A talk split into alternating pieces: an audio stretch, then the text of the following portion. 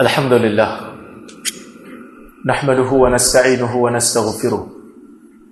ونعوذ بالله من شرور أنفسنا ومن سيئات أعمالنا. من يهده الله فلا مضل له ومن يضلله فلا هادي له. أشهد أن لا إله إلا الله وحده لا شريك له وأشهد أن محمدا عبده ورسوله. اللهم صل وسلم على محمد وعلى آله وصحبه أجمعين أما بعد. Masih kepada Tuan Pengurusi yang berusaha ahli jatuhan kuasa surau, ustaz-ustaz, tuan guru-tuan guru, hadirin hadirat, mukminin dan mukminat yang dirahmati Allah Subhanahu wa taala. Alhamdulillah kita dapat bersama pada malam ini untuk kita berbicara tentang satu tajuk yang agak kontroversi.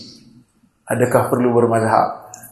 Sebelum daripada program ini berlangsung, saya letak banner program ni, poster program ni di page saya di Facebook. Jadi ramai lah orang buat spekulasi seolah-olah macam saya mengkafirkan imam madhab. Ataupun saya mengatakan tidak perlu bermadhab. Turunlah dulu dengar.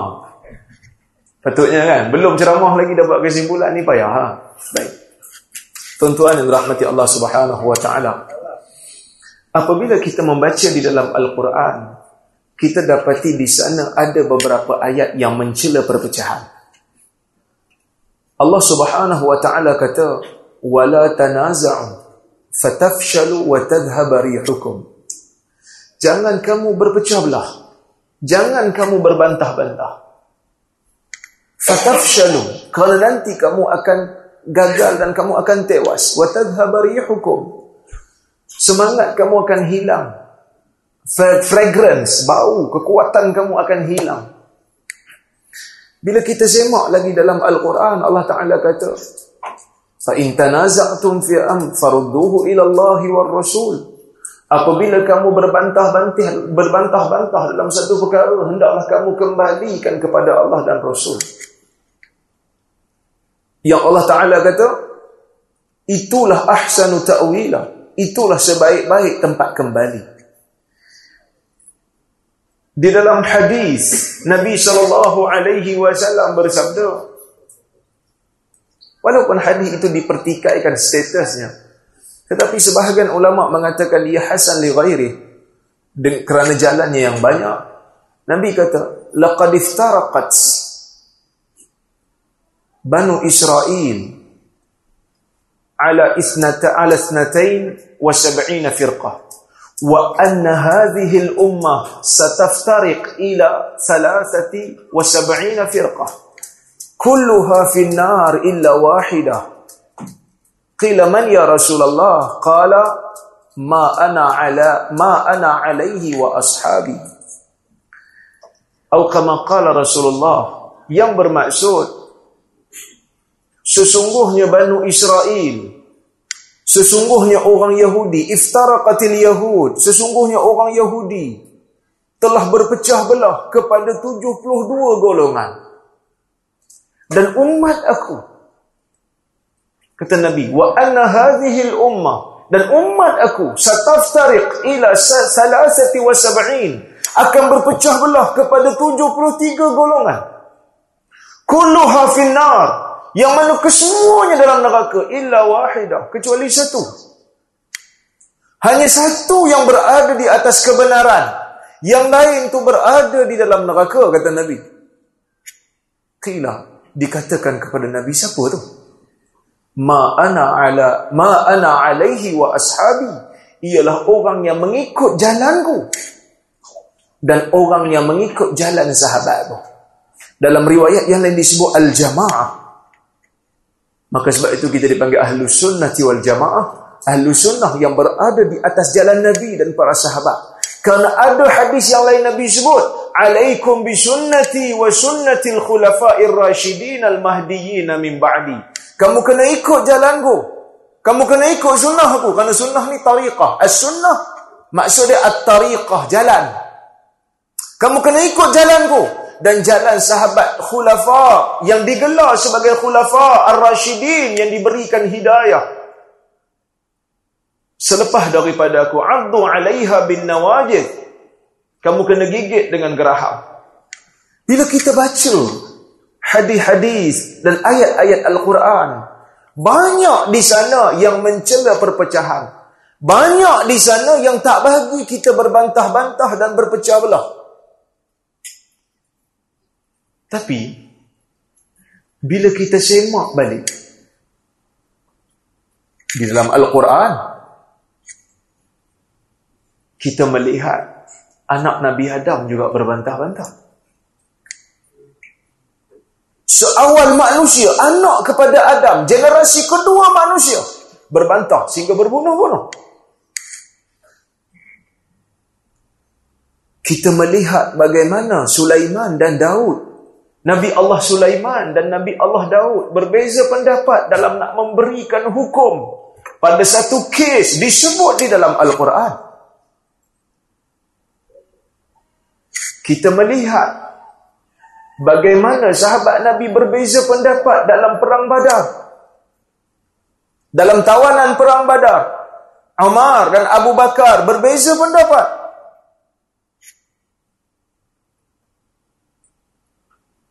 Kita tengok dalam dalam hadis ada di kalangan para sahabat yang berbeza dengan sahabat yang lain bila menerima arahan supaya jangan salat asar di pertengahan jalan sehingga sampai ke perkampungan Bani Quraidah. Nabi nak perang dengan Bani Quraidah.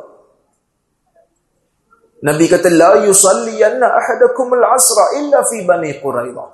Jangan salah seorang daripada kamu salat asar sehinggalah kita sampai di perkampungan Bani Quraidah. Fa adraka ba'duhum al-asra fi at-tariq sebahagian daripada sahabat yang mendengar arahan Nabi, mereka tetap salat asar di pertengahan jalan. Sebahagian daripada sahabat yang melihat perbuatan ini, dia orang kata, sesungguhnya Nabi larang kita untuk salat asar.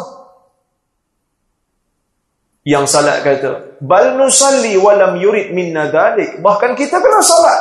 Kerana Nabi bukan halang kita salat. Apabila sampai di perkampungan Bani Quraidah, sebahagian daripada sahabat mengadu dekat Nabi. Ada sebahagian yang lain telah salat, mengingkari arahan yang zahir daripada Nabi. Falam yu'annif ahadan minhum. Dan Nabi tak marah, walaupun satu orang daripada kalangan mereka. Yang salat pun okey, yang tak salat pun okey. Maka bila kita membaca dalil-dalil, ayat-ayat Al-Quran, hadis-hadis Nabi, kita dapati di sana ada ayat yang larang kita pecah belah. Di sana ada ayat yang mencela perpecahan. Tetapi ada juga ayat yang mengiktiraf manusia ini akan berbeza dalam beberapa perkara.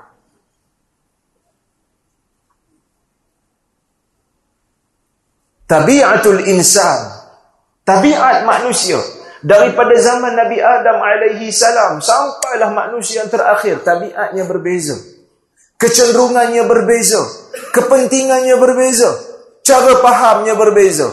Maka perbezaan inilah akhirnya membentuk pandangan-pandangan tuan-tuan yang dirahmati Allah Subhanahu wa taala sebenarnya sebelum saya nak jawab soalan perlu ke kita bermazhab ni saya nak cerita dulu rentetan macam mana boleh munculnya mazhab macam mana boleh munculnya mazhab? Saya boleh katakan sebenarnya mazhab ini muncul disebabkan oleh satu proses dalam Islam yang dinamakan sebagai ijtihad. Kita ada banyak mazhab. Kita ada banyak mazhab. Dan mazhab ini muncul disebabkan oleh satu benda iaitu ijtihad. Apa itu ijtihad? Ijtihad ni ialah kita keluarkan tenaga keupayaan intelektual untuk memahami apa yang dimaksudkan oleh Allah dan Rasul dalam Al-Quran dan dalam Sunnah. Habis itu Ustaz yang nak uh, ya Allah Ta'ala tak bagi pecah belah yang Allah Ta'ala tak bagi pecah belah ni Allah Ta'ala tak bagi pecah belah dalam perkara usuluddin dalam perkara yang dipanggil sebagai usul dalam perkara akidah yang menjadi asas keislaman kita, kita tak boleh beza pendapat. dalam perkara yang dipanggil ma yu'lamu minad din bid-darurah. Semua orang kena tahu hukum dia. Bahkan disebut dalam Quran dan Sunnah dengan jelas. Allah Ta'ala itu satu. Tiba-tiba ada orang Islam kata Allah Ta'ala dua. Yang ni kita kena bantah. Yang ni kita kena lawan. Tiba-tiba kalau orang kata Nabi Muhammad bukan Nabi yang terakhir. Yang ni usul din, usul agama yang mesti diketahui oleh semua orang Islam. Yang ni kita kena lawan. Perbezaan pandangan dalam bab ni tidak boleh diraikan. Macam kita beza dengan syiah. Tak boleh nak diraikan. Kenapa? Kerana beza kita dengan syiah, beza dalam asas. Kerana mereka mencela ibu kita, Ummahatul Mukminin. Mereka mencela Aisyah. Mereka kata Aisyah kaki zina maka kita tak boleh nak raikan perbezaan pendapat ni. Yang boleh untuk diraikan perbezaan pendapat ialah perbezaan pendapat dalam bab furu', dalam bab cabang. Yang mana Nabi sebut dalam hadis Al-Bukhari yang Nabi kata, "Idza hakama al-hakim fajtahada fa asaba falahu ajran wa wa in akhta'a falahu ajrun wahid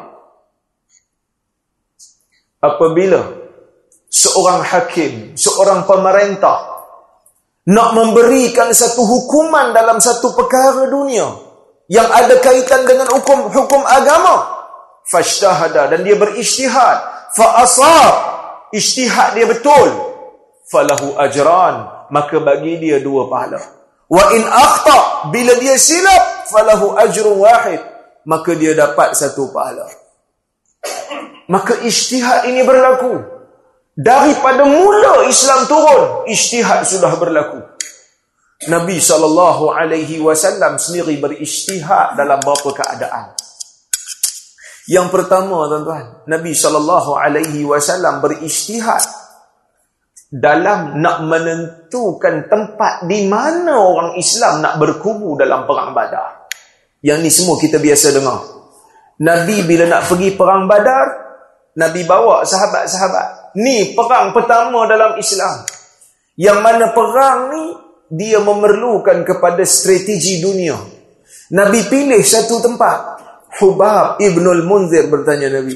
Dia kata, Ya Rasulullah, ahadha manzilun anzalakahu Allah laysa lana an nataqaddama minhu wala nataakhir am huwa ar-ra'y wal harb wal makida ya rasulullah adakah tempat yang kau pilih yang kau pilih untuk kita berkubur ni tempat yang Allah taala turunkan wahyu sehingga kita tak ada hak dan tak boleh nak ke depan sikit ataupun ke belakang sikit ataupun dia semata-mata pilihan engkau Nabi kata bal huwa ar-ra'y wal harb wal makida. Dia adalah pilihan aku, taktik perang yang aku fikir sendiri. Dia kata ya Rasulullah laisa hadza bimanzil fanhad bina hatta na'tiya na'tiya badran. Ah, hatta na'tiya ma'i badrin.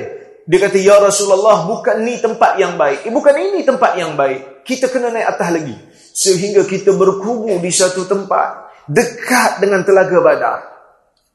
Supaya bila kita berkubur di situ, kita dapat bekalan air yang cukup. Kita berperang dalam keadaan kita ada kita ada air dan orang kafir yang berkubur mereka tak dapat air pada kita kerana kita akan kotorkan air ini selepas daripada dia dia lalu di kubur kita. Nabi berijtihad.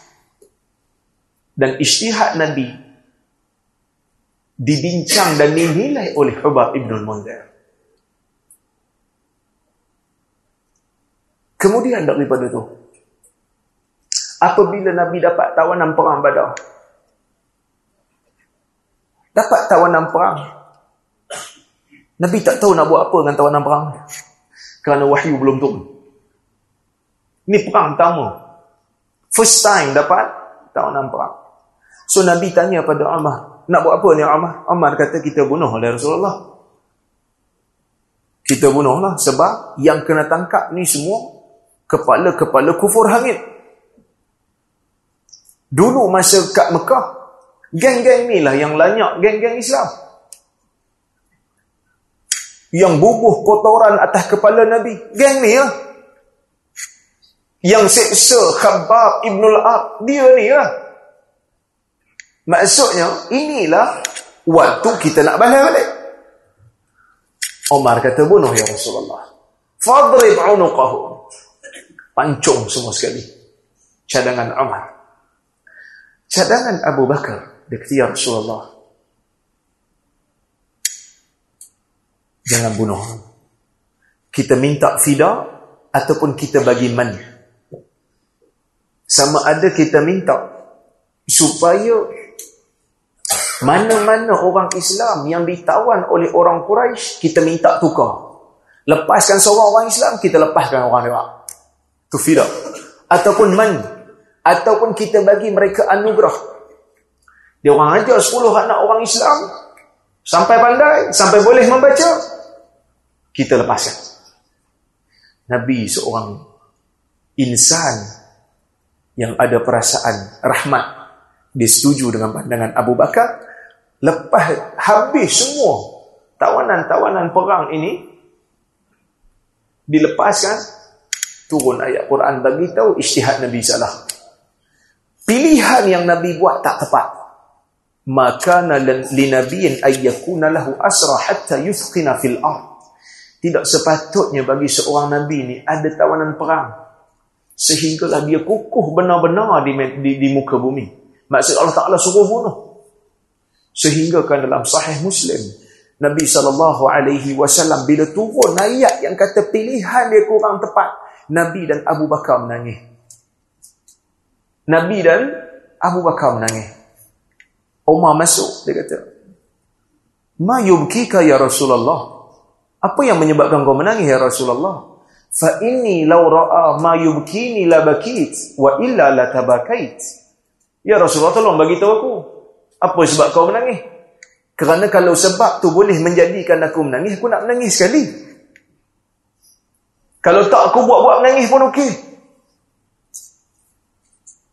Nabi bagi tahu dekat Umar dan Umar dia pun menangis. Atas kesalahan pilihan yang dia buat yang yang Nabi buat. Walaupun cadangan dia betul tapi dia menangis dengan Nabi. Dia menangis sama-sama dengan Abu Bakar. Kenapa kerana salah ijtihad walaupun ada sebahagian ulama dalam kes ni dia kata Nabi tak silap. Dia kata mana Nabi silap? Kerana ayat ni turun bagi tahu Nabi salah bukan silap. Dia kata Nabi tak pilih benda yang afdal tapi benda yang Nabi buat tu betul dah. Buktinya apa? Buktinya Allah Ta'ala tak suruh tangkap balik tawanan perang yang dah dilepaskan. Tu bukti dia.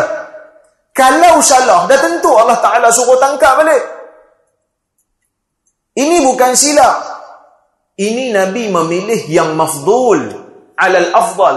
Nabi memilih yang kurang afdal berbanding afdal. Kita kata silap lah tu. Kerana silap pilih yang yang tak afdal.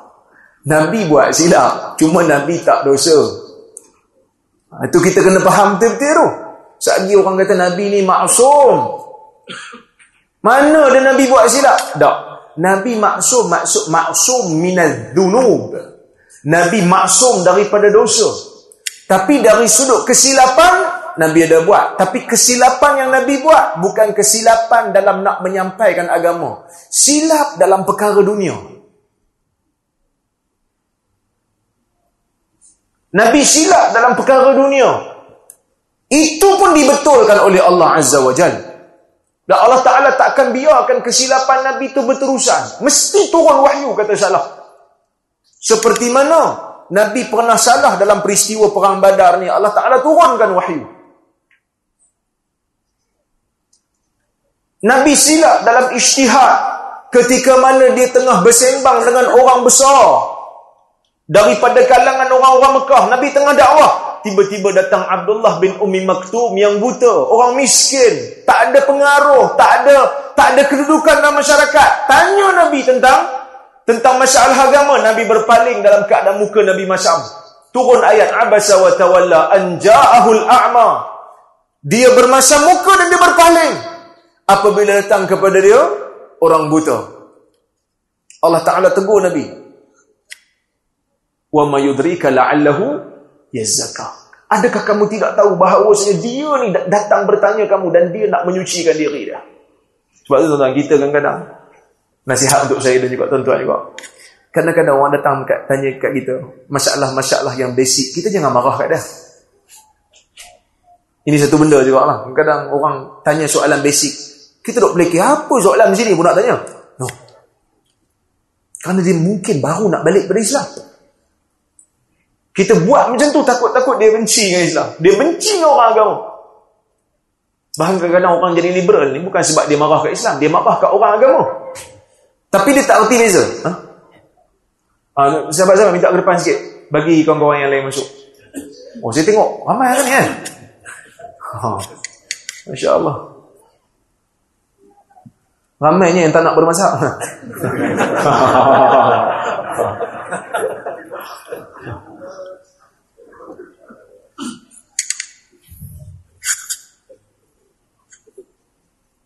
Uh, Okey.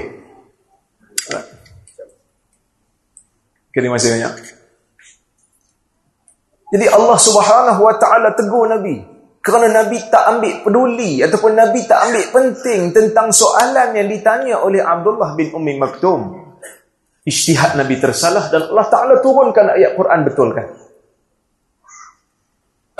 Nabi tersilap dalam masalah dalam sahih Muslim Dikatakan oleh Ibn Jauzi, Nabi tersilap dalam memberikan pandangan ketika mana Nabi ditanya tentang satu umat daripada Bani Israel yang telah hilang.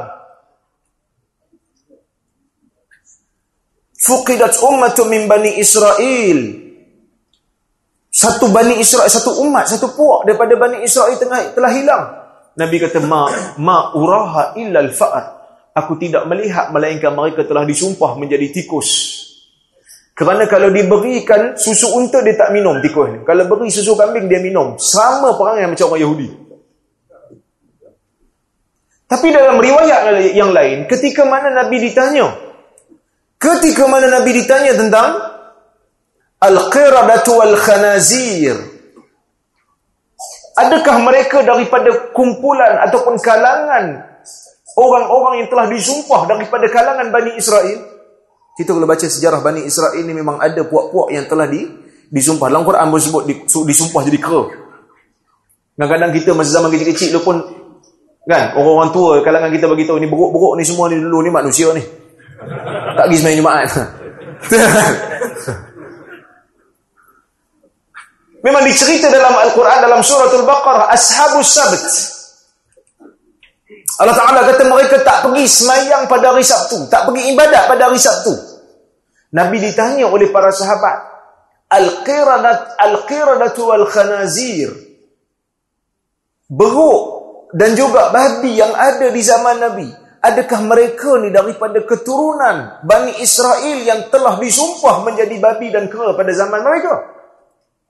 Nabi kata, Al-qiranatu wal-khanazir kanu qabla dhalik. Tak, tak, tak, tak, tak. Kera dan babi sebelum tu lagi dah ada, kata Nabi. Allah subhanahu wa ta'ala kata Nabi, tidak akan masah, tidak akan sumpah satu kaum, fayaj'alu lahum nasla. Kemudian Allah Ta'ala jadikan keturunan bagi mereka. Kata Ibn Abbas, kebanyakan mereka-mereka yang disumpah jadi kera dan beruk, eh, jadi kera dan babi ni, biasanya hidup seminggu lepas tu mati. Mereka tidak berketurunan. So kalau tengok buruk hari ni bersih daripada sebarang uh, sebarang jenayah. tak ada. Maka kata Ibn Jauzi, hadis Nabi yang awal yang kata Bani Israel yang jadi tikus tu, maksud tikus hari ni sebenarnya daripada Bani Israel, itu adalah istihad daripada Nabi sebelum turunnya wahyu. Turun wahyu Nabi betulkan balik. Istihad berlaku di zaman Nabi. Bahkan para sahabat juga beristihad. Para sahabat lepas daripada Nabi wafat, bahkan sebelum Nabi wafat, masa zaman Nabi tengah ada, Ammar ibnu Yasir beristihad. Ammar bin Yasir kata apa? Dia kata kami pergi musafir, tiba-tiba berjunuk. Salah seorang daripada kami junuk. Cari air tak ada. Bila air tak ada, fatamarragtu biturab. Fatamarragtu fiturab. Aku berguling-guling dalam dalam uh, dalam pasir. Lepas tu aku solat. Nabi ketawa. Bila sebut kat Nabi, Nabi ketawa. Nabi kata, Innama yakfika darbah liwajhika wa kafaik. Cukup bagi kamu satu tepukan untuk untuk muka dan untuk muka dan tangan. Masa Nabi kata tak perlulah sampai nak berguling-guling. Tapi para sahabat beristihad di zaman Nabi. Mereka cuba nak cari hukum. Cuba nak faham kehendak Allah dan Rasul. Bila Nabi wafat, para sahabat menjadi pakar rujuk oleh golongan tabi'in. Golongan tabi'in ini orang yang tak pernah jumpa Nabi. Mereka belajar dengan sahabat maka mereka digelar tabi'in. Kenapa digelar tabi'in? Kerana dalam Quran sebut mereka adalah tabi'in. Min al-muhajirin wal ansar walladzina tabauhum bi ihsan radhiyallahu anhum wa radu golongan yang awal daripada kalangan orang-orang muhajirin dan ansar walladzina tabauhum bi ihsan dan orang yang mengikut mereka dengan kebaikan radhiyallahu anhum Allah taala redha mereka wa radu'an dan mereka redha Allah sebagai Tuhan mereka. Maksud bila nabi wasallam wafat al-Quran terhenti.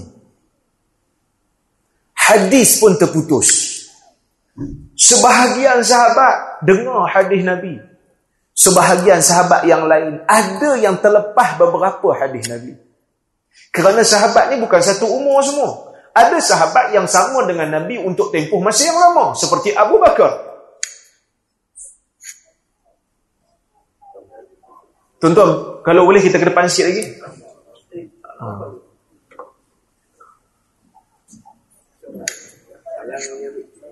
Yang duduk tepi pintu tu ke depan sikit, tak ada orang nak masuk gitu. Luar tak dengar. Ada ramai kat luar tu, ha, boleh masuk.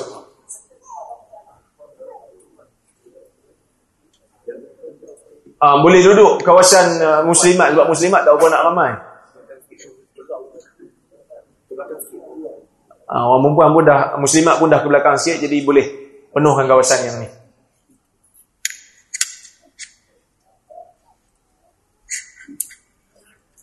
Seperti Abu Bakar, yang mana Abu Bakar dia sama dengan bersama dengan Nabi untuk tempoh masa yang lama. Jadi banyak hadis dia dengar.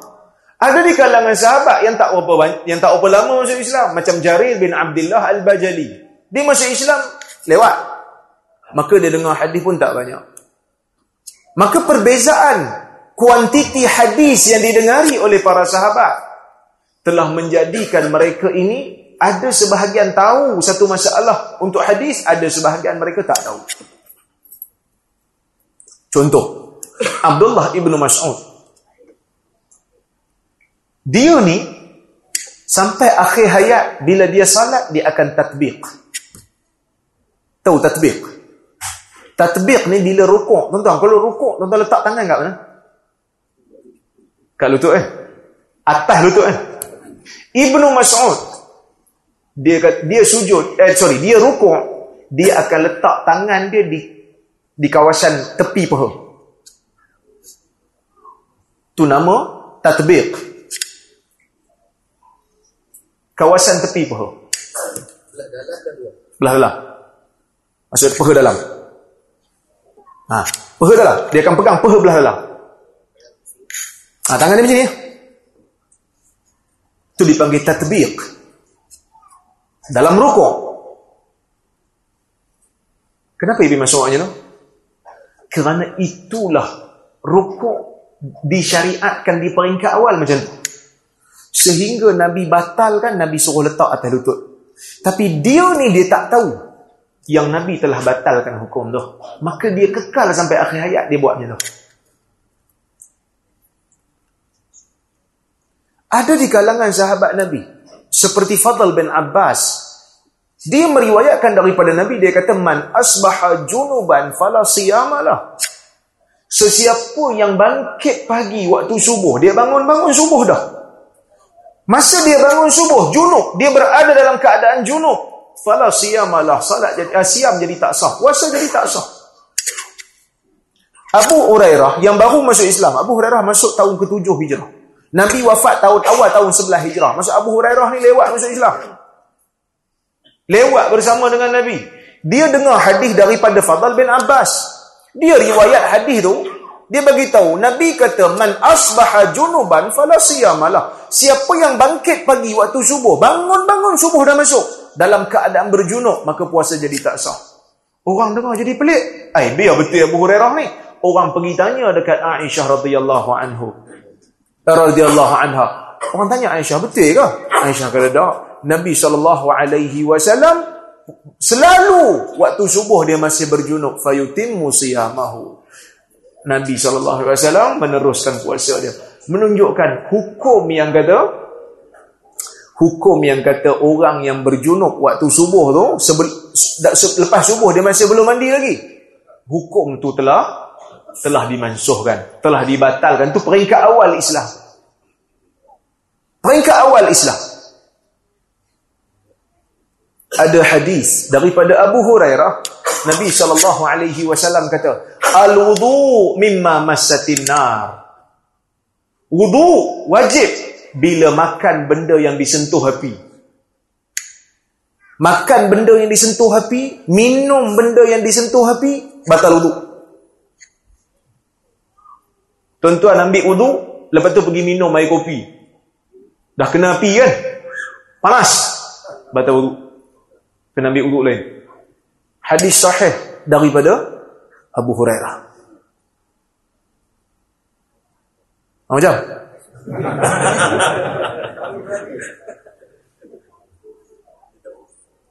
Kemudian Jabir bin Abdullah meriwayatkan satu hadis daripada Nabi.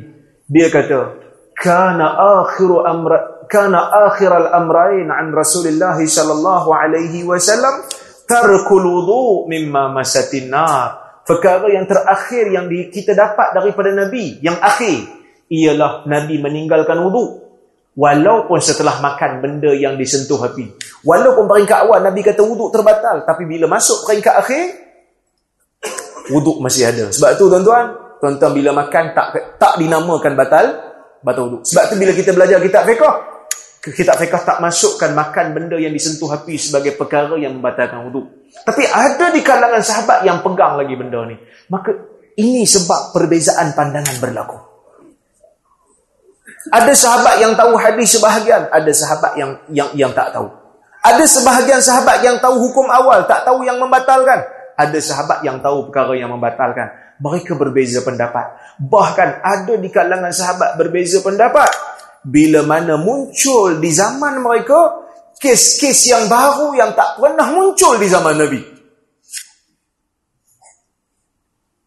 Ada kes baru yang tak pernah muncul di zaman Nabi. Maka mereka berisytihad. Saya sebut tadi, beza pendapat sebab apa? Sebab isytihad. Maka mereka berisytihad nak memahami kehendak Allah dan Rasul dalam masalah tu. Contohnya, orang ditanya di zaman sahabat. Ni, kalaulah kata perempuan ataupun isteri yang kematian suami, edah dia macam mana? Walladzina yatawaffawna minkum wa yadharuna azwaja yatarabbasna bi anfusihinna arba'ata ashhurin wa ashra. Orang yang mati di kalangan kamu dan meninggalkan isteri, hendaklah isteri itu beriddah empat bulan sepuluh hari. Faham kan? Sekali empat bulan sepuluh hari. Empat bulan Islam sepuluh hari. Dia kadang-kadang tuan kita dalam bab nikah kahwin ni pun kadang-kadang kena ambil kena ambil tahu lah. Jangan jangan sebab kadang saya tengok ada orang yang tak pun nak tahu kat pasal-pasal ni. Kan, dia bila hakim kata, okey, sah talak satu. Dia pun siap-siap beg nak balik. Awak nak gimana ni? Saya nak balik rumah mak saya. Kita dah bercerai. Dah, dah, dah. Selagi mana belum habis edah. Talak, talak rajin ni. Duduk rumah suami. Kena duduk rumah suami. Eh, tapi Ustaz dah bercerai. Selagi mana belum habis edah. Duduk situ. Banyak orang tak tahu. Bahkan kadang-kadang dia kan tuan-tuan, cerai ni jalan akhir lah. Bila nak cerai dengan isteri, bukan suruh ni, tapi nak kena bincang kat hukum ni. Sebab kadang-kadang bila pergi kursus kahwin, dia tak nak ajar benda-benda macam ni. Dia kata, Ustaz, kami tak perlu. Kami nak kahwin, bukan nak cerai. Tapi kena tahu juga kan? Kena tahu juga.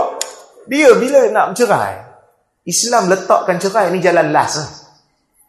Sebab tu dia letak step by step. Sebelum kata kita tak setuju dengan isteri, itu isteri kita nusyus dengan kita. Isteri kita derhaka dengan kita. Dia ada step dia. Kena fa'izuhunna, kena nasihat. Lepas tu kena pukul sikit yang tak cedera. Tunjuk kita serius. Lepas tu asing tempat tidur. Lepas tu, baru baru mula proses cerai. Nak mula proses cerai, tak boleh cerai terus. Kena tengok dia suci ke dia haid. Kalau dia tengah haid, kena tunggu dulu. Mungkin masa tengah tunggu tu, awak suci ke haid sekarang ni? Saya haid. Okey, saya tunggu. Tunggu dua, dua minggu. Haid 14 hari. Ha, bang, saya dah suci dah ni. Orang tak ada cerai, saya dah cool. Ha?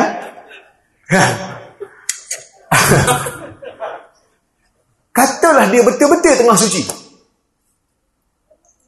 Awak suci sekarang kan? Saya suci. Okey? Lepas tu dia teringat. Oh, semalam baru berlaku hubungan. Tak boleh cerai lagi. Suci yang telah berlaku hubungan, sebelum ni dah berlaku hubungan untuk suci yang sama, dia tak boleh cerai. Dia kena tunggu. Tunggu haid akan datang. Tunggu suci pada haid. Lepas tu baru boleh cerai. Sebab tu jangan guna suka-suka. Jangan kata aku. Ha. Bang, bang relax. Semalam jangan lupa. Ha. Ha, okay, saya tunggu. So, masa tunggu tu dia cool lah. Katalah tak cool. Laki ni susah nak cool. Susah nak nak tenang, dia ceraikan juga. Dia tunggu betul-betul sampai suci. Dia tak sentuh isteri dia waktu suci tu, dia cerai. Bila cerai, kena duduk. Isteri kena duduk rumah suami. Punya Islam nak suruh rujuk. Masa tiga bulan duduk kat rumah tu takkanlah tak berselisih langsung. Betul? Nak pergi bilik air, tengok. Hmm. Kan? Lama-lama tak tahan juga. Rujuk. Okey. Edah untuk orang yang kematian, kita balik pada isu. Edah untuk oh, isteri yang kematian suami 4 bulan 10 hari. Edah untuk uh, isteri yang besar yang mengandung. Katalah suami dia meninggal waktu dia mengandung. Edah dia sampai bila? Sampai dia bersalin. Dalam Quran sebut. Clear eh? Tiba-tiba zaman sahabat mereka ditanya tentang satu kes yang tak pernah ditanya secara jelas di zaman Nabi. Satu orang perempuan, suami dia uh, suami dia meninggal dunia dalam keadaan dia mengandung. Dia nak iddah berapa lama? Nak iddah orang mengandung ke nak iddah orang uh, orang meninggal? Nak kata suami dia meninggal. Patut dia kena iddah dengan orang Gah. Maksudnya edah isteri yang ke kematian suami. Tapi dalam masa yang sama dia, dia mengandung. So nak, nak edah mana satu ni? Dua dalam satu. Maka sahabat berbeza pendapat. Ada di kalangan para sahabat yang kata, tak. Ayat yang kata, orang yang kematian suami itu telah dikhususkan dengan ayat yang mengandung. Maka dia kena edah dengan edah orang mengandung. Kerana mengandung lebih panjang 9 bulan kita kata tak juga sebab kalau suami dia meninggal dia dah mengandung 9 bulan es, es, semalam meninggal esok salin terus kira habis lah dah kan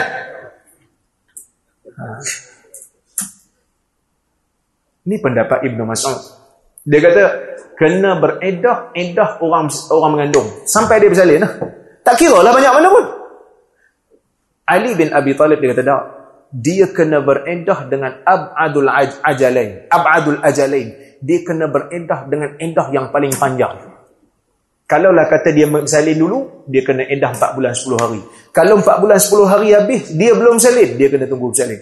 Perbezaan pandangan di kalangan para sahabat berlaku disebabkan isu-isu baru yang muncul. Kemudian, Masa zaman Umar Ibn Al-Khattab radhiyallahu anhu, Umar ni dia tak bagi para sahabat untuk pindah keluar daripada Madinah melainkan sahabat-sahabat yang dia hantar. Umar dia tak bagi. Polisi dia, sahabat Nabi jangan duduk luar daripada Madinah. Semua kena duduk dalam Madinah. Ada apa-apa masalah, aku akan tanya mana-mana sahabat yang tahu dah hadis daripada Nabi lah masalah yang khusus. Kalau tak tahu, baru aku ijtihad. Kecuali mana-mana sahabat yang aku hantar. Macam Abdullah bin Mas'ud, dia pergi hantar pergi ke pergi ke Iraq. Abu Hurairah, dia pergi hantar ke Bahrain. Ah, yang tu tak apa, sebab dia hantar. Selain daripada orang yang aku hantar, duduk di Madinah. Jangan pergi mana-mana. Tapi bila masuk zaman Osman, Osman punya polisi agak sedikit lembut. Dia bagi sahabat-sahabat nak pindah. Kerana sahabat ni pun ada keinginan nak menyampaikan agama. Sahabat bukan macam kita lah kadang-kadang. Selesa duduk tempat sendiri. Tak. Sahabat ni mereka ada kecenderungan nak menyampaikan risalah agama. So mereka keluar dan Osman bagi. Maka sebab itu Anas bin Malik pindah ke Basrah. Ramai di kalangan sahabat yang pindah. Abu Qatadah dia pergi ke Syam. Maka sahabat-sahabat yang yang pindah ni, mereka-mereka yang pindah ini, mereka membentuk sekolah mereka sendiri. Siapa macam ini? Kan? Kerajaan hantar kita pergi belajar, macam saya lah, kerajaan hantar pergi belajar, sambung master, sambung PhD, balik kita mengajar dan kita membina kita punya kita punya kita punya sekolah pemikiran kita sendiri. Walaupun kita tak adalah pemikiran hebat, tapi maksudnya kita ada cara fikir kita sendiri yang mana anak murid kita tahu. Dan anak murid kita pun adalah cara fikir yang lebih kurang sama. Contohlah sahabat. Sahabat ni mereka pakar rujuk. Mana-mana oh, mereka pergi orang kata, oh ini sahabat Nabi ni pernah duduk dengan Nabi. Jom kita pergi belajar dengan dia.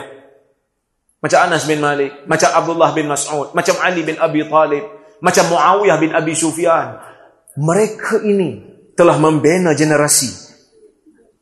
Dan ada di kalangan para sahabat yang memang tak pindah. Macam Abdullah bin Mas'ud, macam Aisyah, macam Zubair. Mereka duduk di Madinah. Ibnu Abbas, mereka duduk di Haramain. Mereka duduk di Hijaz. Mereka tak pindah. Jadi bila berlaku masalah-masalah baru ni, setiap daripada mereka memberikan pandangan. Cuma ada beza sikit sahabat Nabi ni. Cara fikir mereka tu ada beza. Kalau Abdullah bin Mas'ud, dia duduk di Kufah. Dia duduk di Iraq. Jauh daripada Hijaz. Jauh daripada Madinah. Maka hadis-hadis yang banyak tu tak sampai kat dia. Maka bila ada masalah baru, mereka akan cari hadis semampu mungkin. Kalau tak dapat, mereka akan gunakan qiyas. Dalil yang ada, mereka akan kaitkan dengan masalah baru kalau ada persamaan sifat. Kerana dalam Quran suruh pakai qiyas. Dalam hadis suruh pakai qiyas. Maka pakai qiyas. Kemudian daripada itu, kalau qiyas tak ada, oh sorry, kalau masalah tu dah berlaku, mereka akan hukum. Kalau masalah tu belum berlaku pun, mereka akan bincang. Yang ni dipanggil dalam dalam dalam istilah fiqah, dipanggil fiqh iftiradi. Fiqah bayangan. Fiqah, kalau benda ni berlaku, apa apa akan jadi? Kalau berlaku, belum berlaku lagi. Ini orang Iraq. Ini cara fikir orang Iraq. Mereka bincang dengan lebih luas masalah hukum. Dah berlaku ke belum berlaku mereka akan bincang. Anak murid, sahabat-sahabat yang duduk di Madinah, cara fikir mereka berbeza.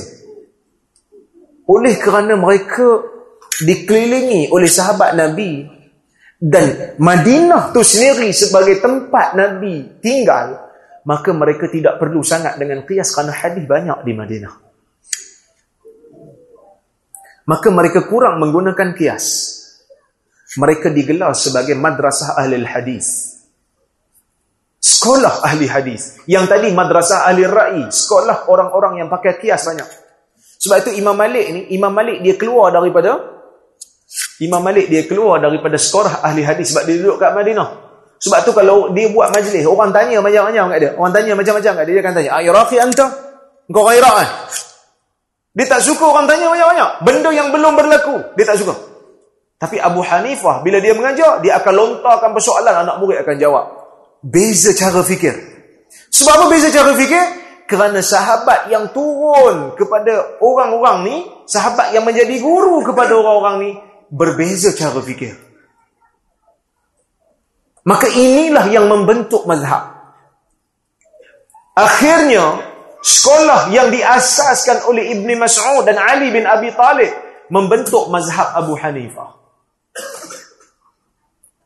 Mazhab Abu Hanifah terbentuk di atas pemikiran yang diletakkan batu asasnya oleh Abdullah bin Mas'ud dan Ali bin Abi Talib. Yang mana mereka ini mengeluarkan tabi'in-tabi'in yang besar seperti Ibrahim An-Nakhai, seperti Al-Qamah, seperti Al-Hasanul Basri, seperti Hamad bin Abi Sulaiman, yang mana mereka ini akhirnya menurunkan ilmu kepada Abu Hanifah, Sufyan Al-Thawri dan akhirnya membentuk mazhab ahli ra'i. Mazhab Hanafi.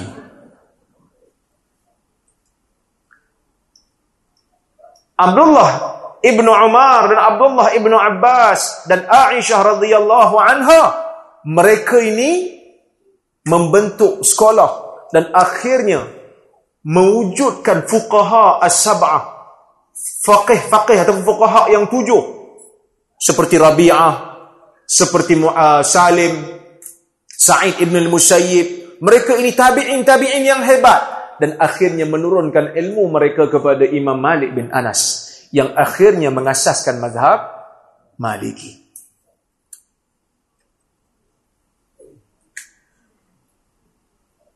Kemudian datang Al-Imam Syafi'i. Datang Imam Syafi'i, dia tengok zaman Imam Syafi'i, dia tengok ada dua mazhab yang dominan pada masa itu. Kenapa ada mazhab ni Ustaz? Sebab zaman sahabat tak ada mazhab tu. Zaman tabi'in pun tak ada mazhab. Kerana zaman tu, zaman orang tak perlu mazhab. Kerana penguasaan bahasa yang bagus kemampuan mereka untuk ambil dalil kuat maka mereka tak perlu mazhab tokoh pun ramai mereka tak perlu mazhab sehingga bila datang zaman kemudian Islam makin tersebar orang ajam orang yang bukan Arab masuk ke dalam Islam bahasa pun dah jadi lemah pegangan agama pun tidak begitu kukuh maka pada masa itu tokoh-tokoh mazhab ni diangkat sebagai tokoh yang menjadi rujukan utama yang mana pegangan dan pandangan mereka dalam dalam fiqh dalam agama ditulis oleh pengikut mereka Maka sebab itu mereka menjadi dominan. Tapi bukan mazhab empatnya di jalan Islam. Tak. Banyak lagi mazhab. Kita ada mazhab Al-Auza'i. Kita ada mazhab Al-Sawri. Kita ada mazhab Hasan Al-Basri. Banyak lagi mazhab. Semua mazhab ni ahli sunnah. Kita ada mazhab Zahiri. Tapi pandangan-pandangan mazhab yang empat ni yang menjadi dominan kerana mereka ramai pengikut. Kerana pandangan mereka diletakkan di dalam penulisan. Ada buku yang akhirnya kekal. Mazhab Sauri tak ada pengikut.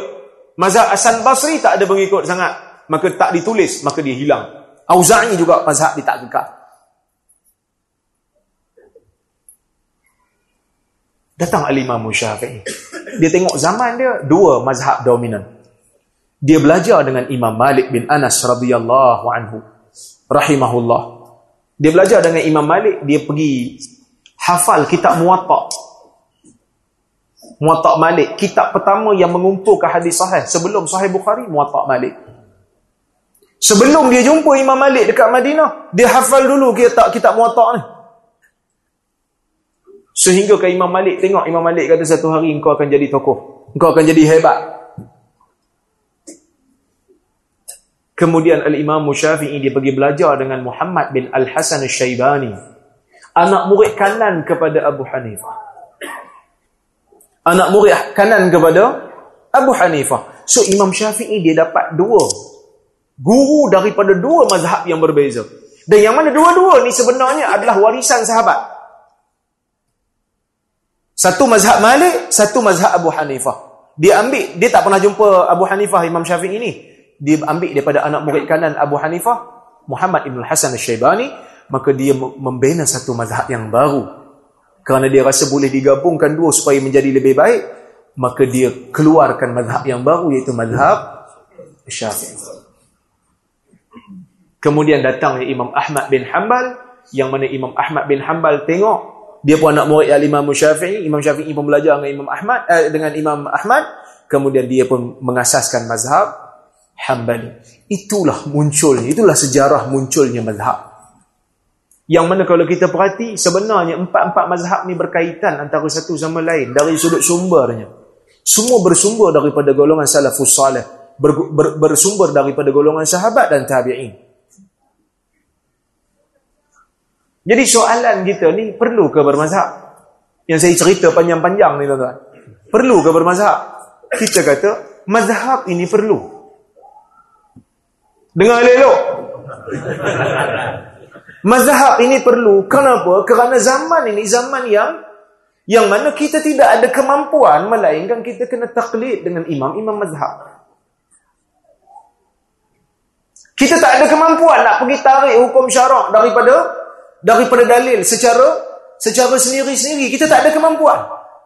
Asalnya kita memang disuruh untuk ikut Quran dan sunnah. Itu asal. Cuma bila mana kita tak ada kemampuan, kata para ulama, kita boleh ikut mana-mana imam yang kita nak yang berada di atas kebenaran. Bukan semesti orang Malaysia mesti ikut Syafi'i. Tak. Katalah satu orang dia pergi belajar kat Pakistan. Daripada kecil ayah dia pergi hantar dekat Pakistan. Dia belajar mazhab Hanafi. Daripada A sampai Z dia belajar mazhab Hanafi. Dia balik, dia boleh untuk mengamalkan mazhab Hanafi. Kerana mazhab Hanafi berada di atas kebenaran. Diiktiraf sebagai satu mazhab fiqah daripada mazhab ahli sunnah wal jamaah. Sebab tu tuan-tuan pergi masjid India, tuan tengok ada beza sikit. Dia tak ada kunut subuh. Sebab dia Hanafi. Bukan Wahabi. Hanafi. Satu orang dia pergi belajar dekat Madinah. Daripada kecil ayah dia hantar pergi Madinah. Mazhab Madinah sekarang mazhab apa? Hanbali. Mereka bermazhab dengan mazhab Hanbali dia belajar kitab Hambali daripada A sampai Z. Dia balik, dia amal mazhab Hambali. Kita kata dia Hambali. Dia bukan Wahabi, dia Hambali. Orang boleh pilih mazhab yang dia nak. Yang penting guru tu memang guru Hambali. Bukan guru yang merapu lah. Sebab tu kadang-kadang kita pelik. Dia kata, hang ni, mari sini, ikut mazhab sini ya. Kita kata heran juga. Ustaz dulu belajar mana? Ha, saya belajar kat Mesir. Masa Ustaz pergi Mesir, Ustaz amal mazhab orang Mesir ke mazhab, mazhab yang Ustaz belajar kat sekolah? Saya ikut macam tu juga lah. Ustaz tak tanya orang Mesir dekat Mesir dekat Kahirah tu mazhab apa? Dekat Kahirah tu, pergi Kahirah. Banyak masjid yang tidak kunut subuh pun. Tapi orang Melayu dia semayang kat surau dia, dia kunut. Kerana dia syafi'i. Kita bukan nak pelikih, tapi perbezaan tu berlaku. Jadi orang Mesir tengok orang Melayu solat subuh ada kunut. Dia tahu oh, yang ni syafi'i ni. Orang Melayu syafi'i, mazhab syafi'i pergi Mesir diiktiraf sebagai syafi'i. Orang Mesir mari sini. Subuh tak kunut jadi wahabi. Sedangkan dia Hanafi. Sebab tu saya kata, perlunya kita bermazhab kerana kita tidak ada kemampuan. Tetapi perlunya kita bermazhab bukan bermakna kita mesti taksub dengan mazhab. Tuan-tuan, kalau ikutkan orang yang kalaulah kata tak ikut satu mazhab tu dikira sebagai menyeleweng. Imam Syafi'i dulu boleh dilabel menyeleweng kerana dia belajar dengan Imam Malik bin Anas. Patut dia kena ikut mazhab tok guru dia mazhab Maliki. Bahkan dia tulis kita Al-Um. Dia tulis kita Al-Um. Dia kumpul pandangan Tok Guru yang tak yang dia tak setuju. Dia kata ni pandangan-pandangan yang Imam Malik berbeza bercanggah dengan hadis. Oi kalau ikut zaman kita ni kira oi anak murid yang kurang ajar ni. Tapi dia dia berbincang kerana dia nak mencari kebenaran dengan bahasa yang elok.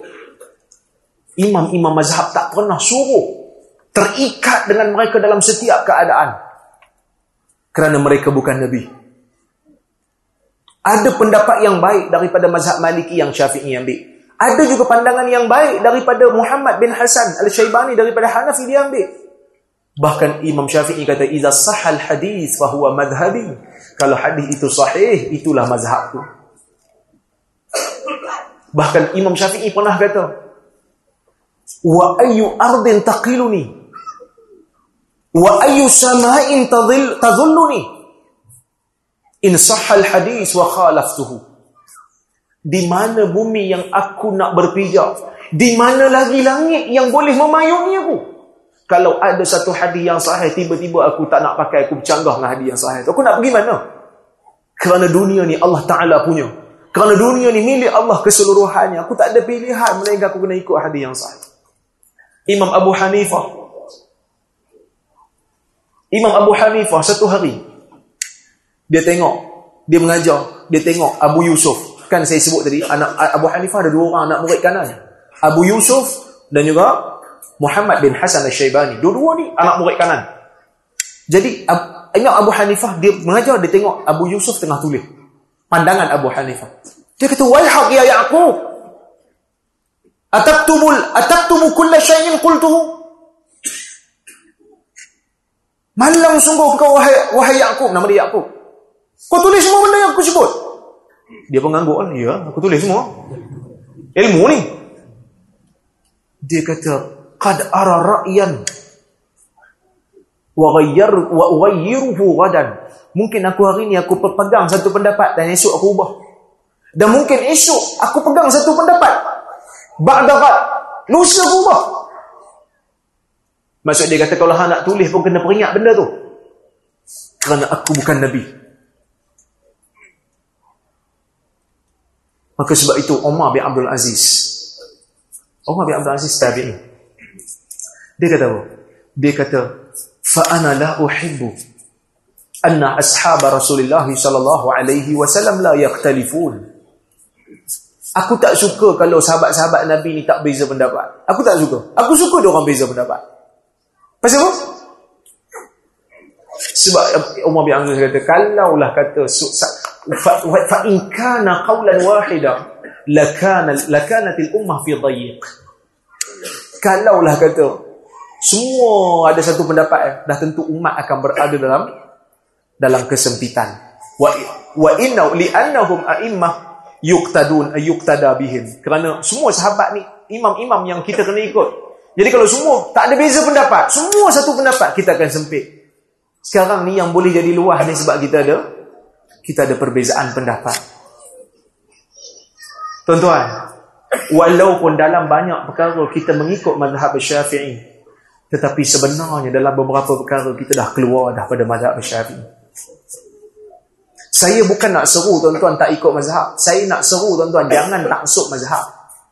Ada beza di antara menyeru tak pegang pada mazhab dengan menyeru tak taksub dengan mazhab. Kita meraihkan pandangan-pandangan mazhab.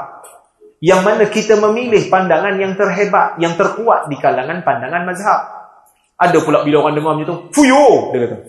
Hebatnya kau. Boleh pilih. Dahlah kita pilih sekadar yang kita mampu lah. Allah Ta'ala tak pernah beban benda yang kita tak mampu. Tapi yang sebut fuyo tu pun, dalam beberapa keadaan dia pilih juga. Tuan-tuan pergi Mekah, masa nak tawaf, tentu kau mazhab lah. Tukar mazhab.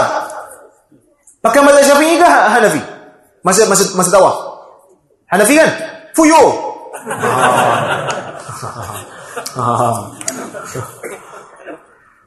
Kita boleh untuk berbeza, kita boleh untuk pilih pandangan yang berbeza bila ada keperluan.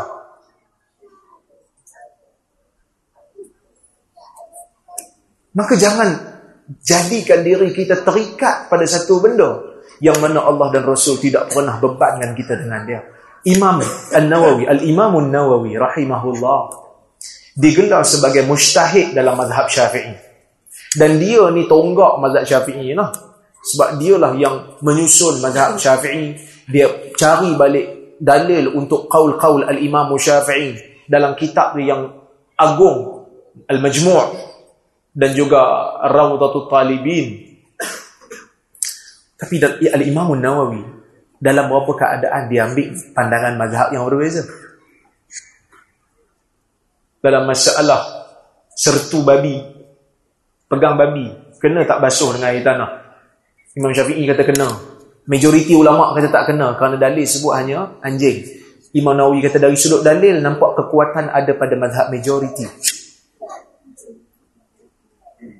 pandangan al-Imam Syafi'i dalam masalah istihalah agak sedikit ketat tuan tahu istihalah istihalah ni transform benda tu asal haram nak transform jadi halal. Arak tukar jadi cuka. Bila dia jadi masa dia jadi jus, anggur jus halal. Tukar jadi arak jadi haram. Haram tukar jadi cuka halal boleh. Itu dipanggil istihalah dalam istilah syarak. Transform. Transformasi. Jadi bila dia transform jadi halal, Ulama beza pendapat. Nak transformkan satu benda yang haram dan najis ni, dia mesti berlaku secara nature ataupun berlaku dengan tindak balas yang kita sendiri buat. Katalah kita pergi ambil arak tu, kita pergi baling apple ke dalam tu supaya dia bertindak balas secara kimia. Dia jadi dia jadi cukup. Halal tak? Madhab syafi'i kata tak halal. Dia mesti berlaku secara natural baru jadi halal. Kalau berlaku dengan tindak balas manusia dia tak tak akan jadi halal. Kalau macam tu susah indah betul. Tu KL kan? Guna air indah betul kan? Indah betul ni diproses air apa? Dia proses air apa? Dia proses air daripada najis keluar dekat paip tuan-tuan jadi elok balik. Dan proses membersihkan air itu dipanggil istihalah. Tapisan rawatan. Keluarkan benda-benda yang najis benda-benda yang kotor dia rawat balik jadi elok. Yang mana rawatan tu bukan berlaku secara natural. Dia berlaku dengan tindak balas kimia. Kalau ikut mazhab syafi'i okey tak? Mana mazhab syafi'i? tengok sikit angkat tangan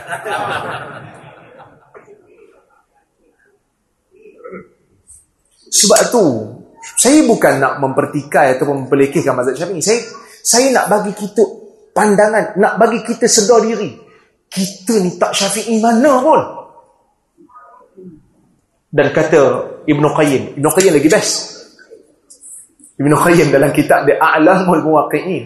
Dia kata satu orang awam dia bukan ada mazhab. Orang yang ada mazhab ni orang yang mengaji.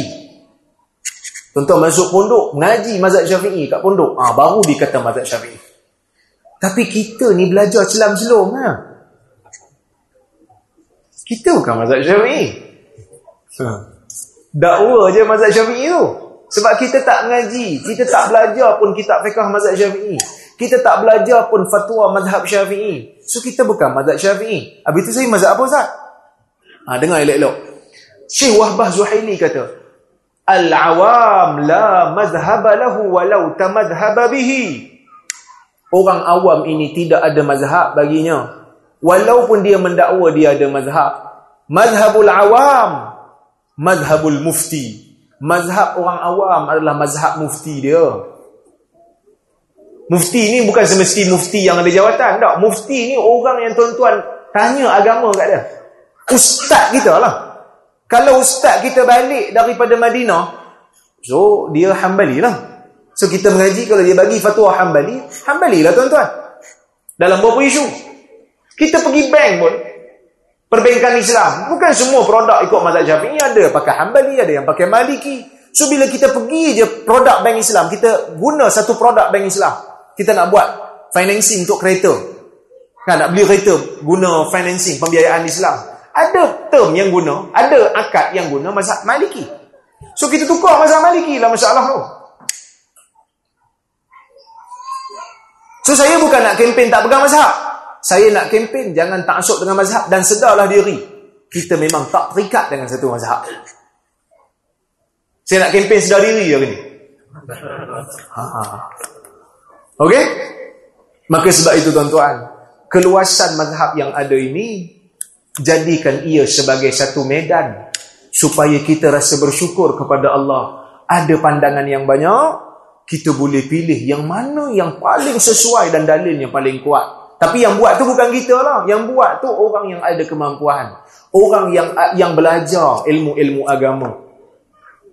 Majlis-majlis fatwa kan macam saya AJK fatwa Perleh jadi masa kami bincang di Perleh kalau ada satu-satu isu kita akan buka pandangan-pandangan mazhab yang banyak tak terikat dengan empat kalau zahiri ada pandangan kita ambil zahiri Lepas tu kita nilai dari sudut dalilnya. Mana yang lebih kuat? Mana yang lebih dekat dengan kebenaran yang yang yang menyamai kehendak Allah dan Rasul? Cuma orang tanya, Ustaz, pasal apa? Allah Ta'ala satu, Nabi satu, pasal apa ada banyak pendapat? Tak, tak ke kita bagi satu pendapat yang senang? Tuan-tuan, masalah umat ni ber, berbeza-beza. Setiap tempat ada hukum-hukum yang yang sesuai untuk dia. Kita kat Malaysia, air banyak. So, okey lah mazhab syafi'i. Kalau kita, Arab dia nak guna mazhab syafi'i, tempat yang air dia kurang, susah sikit lah. So, dia ambil Hanafi. Sebab Hanafi dalam masalah najis, dia kata najis ni ada najis yang dimaafkan, boleh dibawa solat bila mana tak sampai kadar satu darham.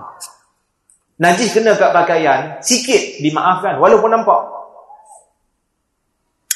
Walaupun nampak, tapi sikit sangat, kecil sangat, dimaafkan. Selagi mana tak tak sampai satu kadar satu, satu darham. Ha. Dimaafkan Hanafi. Satu pandangan dalam mazhab Hanafi. Maka Arab dia kata, okey senang lah. Kita baju pun seminggu sekali susah nak basuh. So kalau kita Syafi'i di sini, so okey lah mazhab Syafi'i. Contoh macam air musta'mal kan. Air musta'mal boleh guna lagi tak untuk uduk? Contohnya. Mazhab Syafi'i tak boleh. Air musta'mal air yang telah digunakan untuk mengangkat hadas kan. So kalau ikut mazhab Syafi'i tak boleh. Okey lah kita Syafi'i kat Malaysia, air banyak. Tapi kalau kita duduk kat tempat yang kurang air ya. So mungkin guna mazhab Maliki sebab Maliki kata air musta'mal ni boleh guna. Untuk angkat hadas lagi sekali. So masing-masing ada dalil, masing-masing cara faham berbeza. Ha? Cuma kadang-kadang orang tanya, habis tu saya tahulah Ustaz, mazhab-mazhab ni dia muncul di kalangan di, disebabkan oleh para sahabat, tapi pasal apa beza sangat tu? Beza bukan hanya dari sudut hukum-hukum ni, beza cara nak nilai dalil pun beza. Dia beza disebabkan oleh kerana saya boleh sebut hari ni satu benda sebab ni pun dah lewat kan sebab nanti nak jawab soalan tak tuan-tuan bila masuk zaman tabi'in ulama-ulama Islam berdepan dengan satu masalah besar masalah besar ialah masalah di mana riwayat-riwayat hadis banyak dipalsukan oleh golongan syiah oleh golongan uh, orang-orang yang nak ibadat tapi jahil, golongan sufi. Oleh golongan yang ada kepentingan dunia, macam peniaga-peniaga. Jadi mereka memalsukan hadis. Jadi mazhab-mazhab ni, mereka terpaksa menggunakan istihad mereka untuk menilai kebenaran sesuatu riwayat yang mereka baru dengar. Maka sebab itu Al-Imam Syafi'i dia letak syarat-syarat nak terima hadis. Mazhab Maliki dia letak syarat-syarat nak terima hadis. Mazhab Hanbali, uh, sorry, mazhab Hanafi dia letak syarat-syarat nak terima hadis.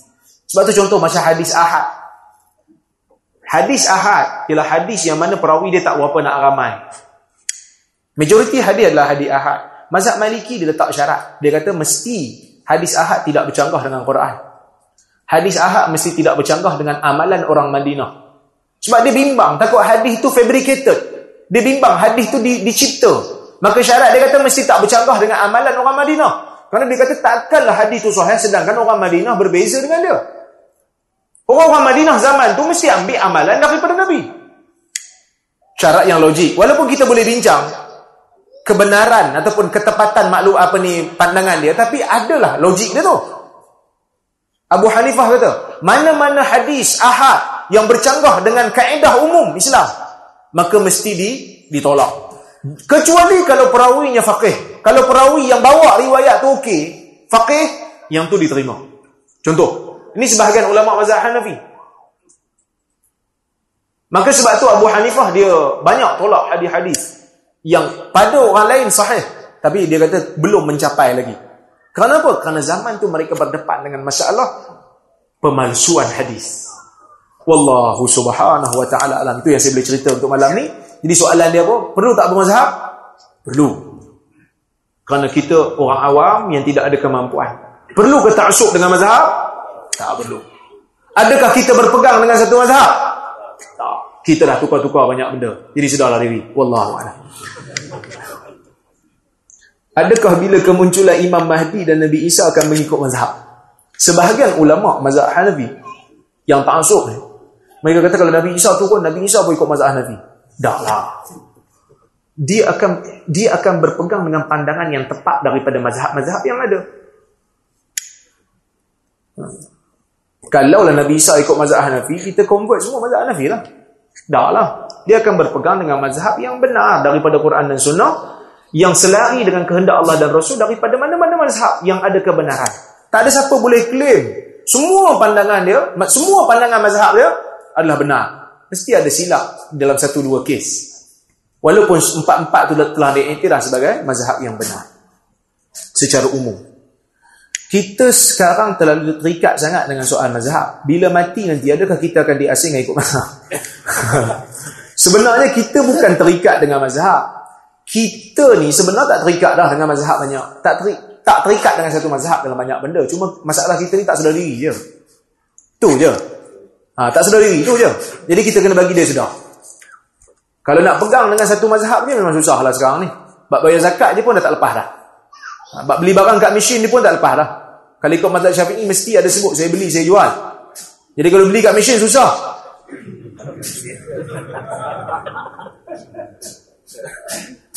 Apa itu talfiq? Apa hukum talfik dalam ibadah khusus seperti salat? Contoh talfik. Talfik ni tukar-tukar mazhab dalam satu masalah.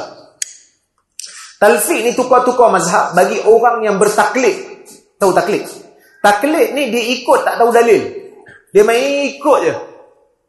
Ulama beza pendapat tentang talfik ni.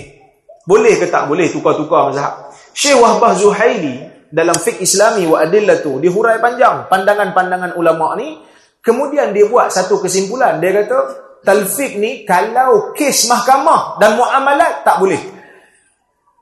Kalau kes mahkamah tak boleh. Sebab kes mahkamah ni hakim dah buat keputusan. Dia tak boleh kata, sorry hakim, tu mazhab kau. Mazhab aku lain. Tak boleh. Dia kena ikut. Tapi kalau masalah ibadat, dia kata masalah ibadat dia cenderung kepada pandangan yang kata boleh. Kerana kalau tidak, ibadat orang awam akan terbatal. Contoh, orang awam yang ikut mazhab Hanafi bila nak pergi haji. Dia ambil uduk ikut mazhab Hanafi ke Syafi'i? Tonton pergi kursus haji kan? Kalau pergi kursus haji, dia kata dalam masalah nak membatalkan uduk bila waktu tawaf tu kita tukar mazhab Hanafi. Sebab Hanafi kata sentuh perempuan yang bukan mahram tak batal. Kerana yang membatalkan adalah jimat. Tapi dia ajar tak cara nak ambil uduk mazhab Hanafi? Siapa yang dah pernah pergi haji? Ha? Semua tak pernah pergi? Saya pergi haji tak ikut tabung haji. Saya pergi masa masa belajar di Jordan dulu. Saya tak ikut kursus. Jadi kalau dia ajar ikut mazhab Hanafi punya wudu, okeylah. Kan? Tapi tuan-tuan jangan lupa, mazhab Hanafi ni wudu kalau gelak kuat, batal. Gelak berdekat-dekat. Batal wudu. Ha. Macam? Itu satu lah. Itu talfik. Talfik, kita tukar-tukar mazhab tanpa tahu dalil. Jadi Syekh Wahbah Zuhaili kata, boleh selagi mana tidak ada kes mahkamah, kerana nanti mahkamah akan jadi kelang kabut bila tukar-tukar mazhab. Dan juga jangan membawa kepada tatabuk rukhas. Tatabuk rukhas ni kita mencari-cari kemudahan mazhab. Kita ambil mazhab tu bukan kita rasa mazhab tu selamat untuk kita. Tapi kita rasa yang tu senang. Oh, yang tu mudah tukar yang tu. Ini mudah yang tukar ini. Kita disuruh untuk berpegang kepada dalil apa ni pandangan yang tepat. Tapi kalau satu orang dia mengaji sungguh. Dia belajar dengan ustaz dekat surau ni, dia mengaji kitab mazhab Syafi'i, kitab fiqh manhaji. Cuma ustaz tu dia ada kemampuan sikit disebut. Okey tuan-tuan, ni mazhab ni kata macam ni. Mazhab ni kata macam ni. Dalil dia macam ni. Dalil dia macam ni. Dari sudut kebenaran, nampak dalil kuat belah sini. Tuan-tuan faham. Tuan-tuan faham dan tuan-tuan setuju dengan ustaz tu. Tuan-tuan tak dipanggil talfiq. Tetapi dalam masalah tu tuan-tuan dipanggil muttabi' orang yang mengikut. Bahkan kita dituntut macam tu. Selagi mana kita mampu, kita kena pilih mana yang kita rasa paling tepat dengan kehendak Allah dan Rasul. Dia yang kata tak boleh talfik apa semua ni muncul zaman kemudian. Sahabat Nabi yang beza pendapat sebelum ni, macam Imam Malik, dia ada pernah cakap tak ke Imam Syafi'i, jangan belajar dengan aku, jangan belajar dengan Hanafi. Talfik mazhab ni haram tak? Tak ada, kerana Imam Malik dia tahu Imam Syafi'i berkemampuan. Jadi orang yang ada sedikit kemampuan, untuk menilai dan membanding pandangan-pandangan mazhab sekadar yang dia mampu dia kena ambil pandangan yang dia rasa tepat. Katalah dia dah pilih dia tengok mazhab ni kata macam ni mazhab ni kata macam ni mazhab ni. Lepas tu dia kata mazhab yang betul nampak macam maliki. Tapi tak apalah aku ambil yang syafi'i punya. Lah walaupun tak betul. Tak boleh. Dia disuruh untuk pilih pendapat yang tepat dan betul ikut kaedah dia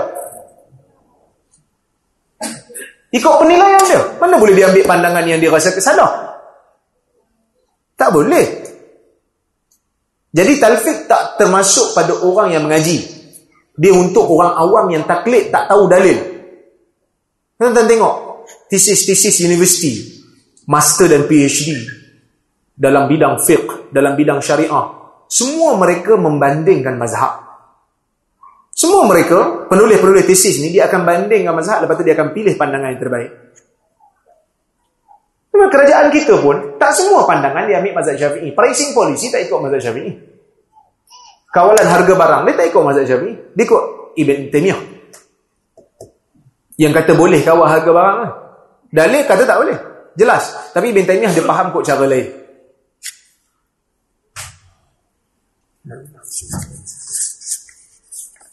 Dia banyak soalan.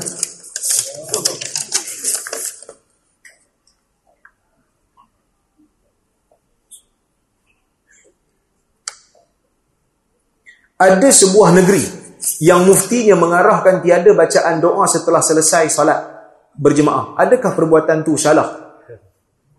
Bukankah berdoa selepas salat itu baik? Bilakah waktu afdal untuk berdoa? Tuan-tuan, kalau tuan-tuan bagi saya satu dalil daripada Nabi yang Nabi baca doa berjemaah lepas salat, kita tukar. Satu hadis yang sahih. Nabi baca doa berjemaah lepas salat. Satu hadis. Kita tukar pandangan. Hari ini juga. Nabi suruh doa duburi. Nabi kata, uh, Nabi ditanya, Ya Rasulullah, ayyub doa asma. Ya Rasulullah, mana satu doa yang yang paling didengari? Nabi kata apa? Fi jawfil layl wa fi duburi kulli salawatil maktubat. Nabi kata doa yang paling didengari waktu malam dan waktu hujung-hujung salat fardu. Hujung-hujung maksudnya sebelum bagi salam. Sebab tu ada hadis Nabi kata, "Summa liyatakhayyar min ad-du'a'i a'jabahu." Lepas dia bagi tasyahud, dia minta perlindungan dengan Allah daripada empat benda, minta perlindungan daripada azab jahanam, azab kubur, fitnah Masih Dajjal, fitnah hutang. Lepas tu baru kita Nabi kata doalah apa yang dia nak doa. Sebelum bagi salam tu waktu doa. Sebab tu kita jangan kata orang yang lepas bagi salam dia wirid sikit-sikit lepas tu dia bangun dia tak doa. Kita jangan kata dia sombong kerana mungkin dia doa dalam salat. Bahkan doa tu lebih lebih afdal daripada doa selepas daripada salat. Tapi Ibn Qayyim al-Jauziyah dalam kitab dia Zadul Ma'ad dia kata kalau satu orang dia lepas salat dia dah doa dah dalam salat lepas tu dia lepas salat dia zikir lepas zikir tu dia nak doa seorang-seorang dia. Tidaklah menjadi salah kerana doa ni tak terikat dengan waktu tertentu sangat. Kita nak doa bila-bila pun boleh. Cuma bila dilazimi secara berjamaah. Kan? Yang itu yang kita kata tidak ada asas. Dan tuan-tuan, yang orang takut sangat nak jadi imam ni sebenarnya bukan susah jadi imam. Dia fikir jauh sikit. Dia kata lepas orang bagi salam aku nak baca doa. Doa makan je apa-apa. Betul tak? Dia fikir macam mana nak baca doa panjang macam ni. Aku tak apa ni. Maka kita menyebabkan ibadat orang jadi susah. Itu yang bila solat ke RNR, solat surau RNR, semua pakai semayang seorang-seorang. Orang tengok ke so, so, semua solat tepi dinding. tak bagi orang tumpang belakang kan. Ha? Kan? Dia takut orang tu. Orang dah masuk Allah, dia lupa Biasa solat tepi dinding. Hari ni lupa pula solat dinding. Orang masuk belakang. Allah.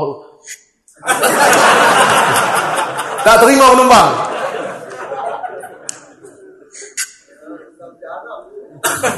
kan?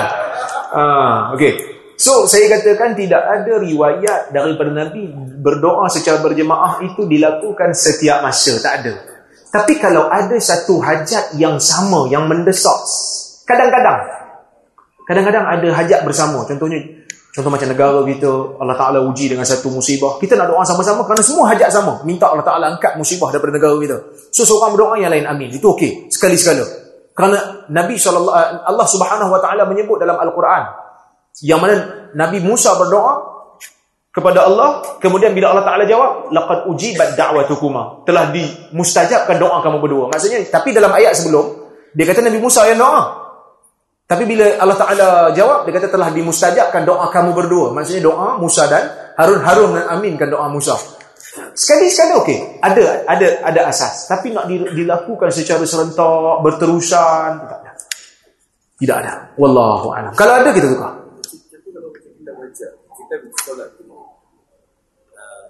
Imam dah bagi salam. Kita yang kita dulu baca kita baca doa dah. Jadi lambat bagi salam pada kita lambat. Itu tak ada masalah. Kerana bila imam dah bagi salam, kita dah berlepas daripada dia. Ha, kita boleh lagi baca doa. Ha. Cuma jangan lambat bila imam belum bagi salam. Bila imam sujud, imam dah bangun, kita tak bangun-bangun lagi. Yang tu tak boleh. Sujud selain daripada memberi salam lah. Maksud bila dia dah bagi salam, kita nak doa panjang sikit tak apa. Sebab kita dah berlepas daripada dia. Dia dah habis. Dia bukan imam lagi kita lagi dah. Inna ma ju'ilal imam liyu'tamma bihi imam dijadikan untuk kita ikut. Jadi bila dia dah habis solat, kita boleh doa lagi. Tapi kalau dia masih lagi belum bagi salam, dia sujud, kita sujud. Dia dah bangun, kita bangunlah. Kita jangan lambat pada dia. Kerana kita nak panjangkan doa, itu tak boleh lah. Kalau kita waktu sujud. Allah. Bagaimanakah kita ingin mengenal pasti di antara hadis sahih dan palsu sedangkan banyak hadis dinilaikan dalam WhatsApp atas dasar nasihat dan kebaikan. Tuan-tuan, hadis palsu ni Kalau kita nak kata benda baik, banyak hadis palsu baik. Saya tengok contoh, contoh hadis palsu. Alaikum bil adas fa innahu mubarak. Yariqu bihi al-qulub wa yuksiru dam'ah. Kamu kena banyak makan kacang dal. Kerana kacang dal ni hati jadi lembut. Jiwa jadi lembut, air mata jadi banyak. Maksudnya banyak jadi sensitif lah, jadi jadi manusia yang sensitif. Bagus tak? Bagus tak? Hadis palsu. Ibn Mubarak kata palsu. Dia Islam ni dia tak akan menang dengan pembohongan. Kalau Islam ni boleh menang dengan pembohongan, ulama dulu bagi dah buat hadis palsu. Tapi masalahnya, Islam ni bukan macam tu. Dia ala basiratin ana wa man ittaba'ani. Nabi menyeru manusia di atas basirah, di atas dalil dan hujah, bukan di atas bohong. Apa salah ustaz? Benda baik. Macam inilah tuan-tuan. Kita duduk dekat kita duduk kat office. Kita duduk kat office, kawan kita bagi tahu. Siapa yang kerja hari ni sampai pukul 6 petang. Balik pukul 5. Dia kata siapa yang duduk sampai pukul 6 petang, hujung bulan bos akan bagi separuh gaji free. Untuk hari ni je kalau dia lebihkan sejam. Bagus tak bagus? Bagus kan? Kita pun kerja sampai pukul 6. Punch out pukul 6. Sampai-sampai ujung bulan, gaji sama. Kita akan pergi cari tak orang yang kata tadi? Cari. Bila kita cari, kita kata, eh tak masuk pun kata separuh bulan dapat. Saya dah sejam dah ni. Saja je, takkan salah kot. Sejam dia tambah. Itu keibadat apa? Apa kita rasa? Sama juga macam ibadat-ibadat rekaan dan fadilat-fadilat rekaan. Satu orang dia beramal mengharapkan satu fadilat yang bohong. Tiba-tiba bila sampai di hari kiamat, dia minta ke Allah, dia tuntut ke Allah. Dia kata, Ya Allah, aku dah buat benda ni dan dikatakan benda ni dapat fadilat macam ni, macam ni. Tuhan kata, aku tak pernah sebut. Eh, hadis kata ada. Nabi kata, aku pun tak pernah sebut. Contoh, ada satu hadis palsu kata, Man wulida lahu maulud fasammahu Muhammadan tabarrukan bihi lam yadkhul huwa wa waladuhu nar. Siapa yang dapat anak dinamakan dengan Muhammad, dia dan anak tak masuk neraka. Dia pun nama anak dia Muhammad. Lepas tu dia relax. Anak dia pun relax. Aku tak masuk neraka. Sampai-sampai dekat hari kiamat, memang masuk neraka. Sebab apa? Dosa banyak. Dia berpegang dengan dalil ni. Apa macam? Kau marah, ada marah. Ha, jadi macam itulah. Ha, macam mana nak kenal hadis sahih dengan hadis palsu? Tak ada cara lain melainkan kena tanya orang yang mengaji hadis. Tanya ustaz yang belajar hadis. Jangan pergi tanya ustaz belajar bidang-bidang lain. Bidang-bidang hadis. Nak tanya bab muamalat, tanya ustaz apa ni belajar muamalat. Saya banyak orang tanya saya pasal muamalat. Saya kata pergi tanya pakar muamalat. Saya bukan bidang. Saya jawab asas-asas boleh lah. Apa hukum main kutu? Ha, saya boleh jawab. Tapi kalau nak tanya MLM lah apa ni, benda-benda baru, pergi tanya ustaz mengaji muamalat. Bukan saya punya bidang. Kita kena iktiraf yang tu. Bab tafsir, kena tanya ustaz mengaji tafsir. Setiap ustaz ada bidang masing-masing. Ha? Chef pun ada bidang masing-masing. Ada chef, dia masak main course. Ada chef, dia bagian pastry. Kan? Macam tu lah kita pun. Ustaz-ustaz ni ada bidang-bidangnya. Contoh amalan yasin dan tahlil. Yang mana amalan tersebut tak ada dalam mazhab Syafi'i. Apakah amalan tersebut salah? Sedangkan semua itu mengandungi ayat Quran dan mengatakan, ha, macam ni. mazhab Syafi'i antaranya Al-Imam Nawawi dalam kitab di Al-Majmu' dia mengatakan di antara bid'ah yang mungkar ialah orang yang salat 100 rakaat pada malam nisfu Sya'ban. Bid'ah mungkar. Saya nak tanya tuan-tuan, orang salat 100 rakaat pada malam nisfu Syakban ni, otak kita kata bagus ke tak bagus? Takkan solat masuk neraka. Tapi dia bukan berada di atas petunjuk Nabi. Orang yang salat 12 rakaat pada malam Rejab, eh, pada malam Jumaat pertama bulan Rejab. Imam Nawawi kata mungkar juga. Bid'ah yang mungkar. Jadi sebab itu, dia bukan kira otak kita bagus tak bagus. Tengok dalil, ada tak ada? Bila kita nak melazimi satu ibadat yang khusus pada waktu yang khusus dengan kita percaya ada fadilat yang khusus, kena bawa mari dalil yang khusus. Kalau tak Imam Nawawi dulu yang yang lawan orang yang salat 100 rakaat pada malam nisfu Sya'ban. Angkat tangan waktu doa kunut.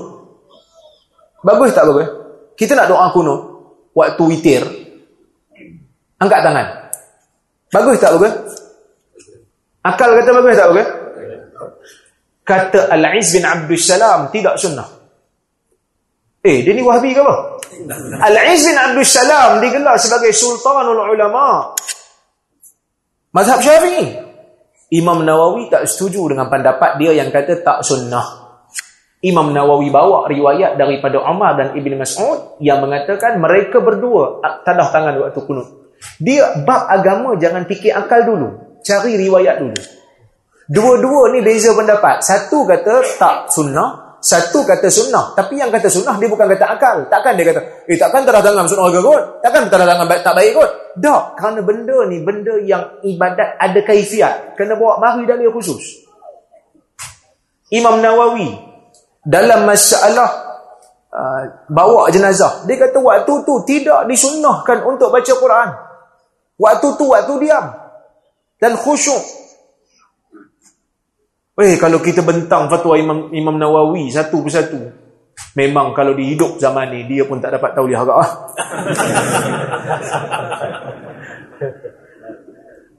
Sewaktu bacaan Yasin dan Tahlil diletakkan air sebagai minuman dan siraman pada kuburan. Adakah amalan ini bermanfaat? Tuan-tuan, air yang di, kita siram kat kubur tu dalam riwayat menyebut walaupun riwayat itu tidak tidak sahih yang kata siram kubur tapi ulama mazhab Syafi'i dia pakai kerana dia kata ada faedah faedah dia apa faedah dia nak bagi tanah lekat tapi air biasalah tak adalah pula dia pergi tangkalkan air tu dan dia letakkan air tu waktu tanam kali pertama waktu tanam tu Mula-mula tanam tu kita tabur air supaya tanah tu melekat. Sebab kan dekat Saudi ni tanah dia halus. Angin tolak. So kita letak air dia melekat. Bukan setiap kali pergi ziarah bawa air siram, dia tak ada apa. Kita pergi ke kubur, kita doakan orang kubur tu. Sebab Nabi kata is'alu li akhikum tasbit. Minta supaya sahabat kamu ni diperteguhkan jiwanya untuk menjawab soalan. Kerana sekarang dia ditanya soalan. So kita doakan dia. Bab air yang datang kemudian ni, datang lepas pada setahun lepas tu datang buat air tu tidak ada.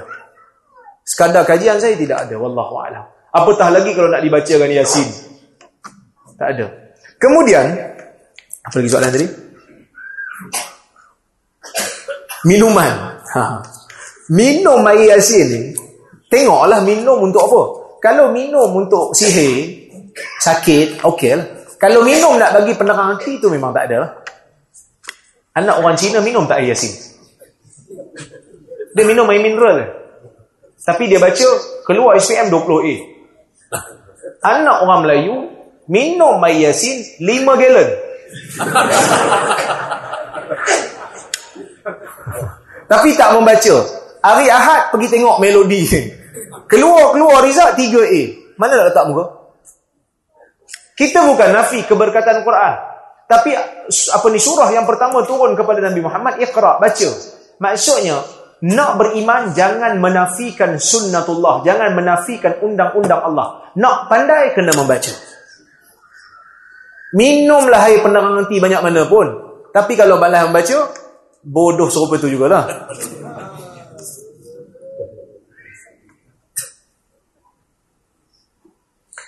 Oh ini soalan lebih kurang sama. Adakah selesai solat jemaah makmum yang bangun tu tidak beradab kerana tidak menunggu imam untuk doa bersama? Ini saya sebut tadi lah. Jangan kata dia sombong lah. Kerana mungkin dia dah doa dah. Tuan-tuan. Katalah suatu imam. Dia bagi salam lepas solat. Kemudian dia baca. Astaghfirullah. Astaghfirullah. Astaghfirullah. Allahumma antas salam. Wa minkas salam. Tabarak tayadal jalali wal ikram. Itu dia bangun. Dia bangun dia pergi solat sunat. Tuan nak kata imam ni macam mana? Ha? Wahabiyah kan?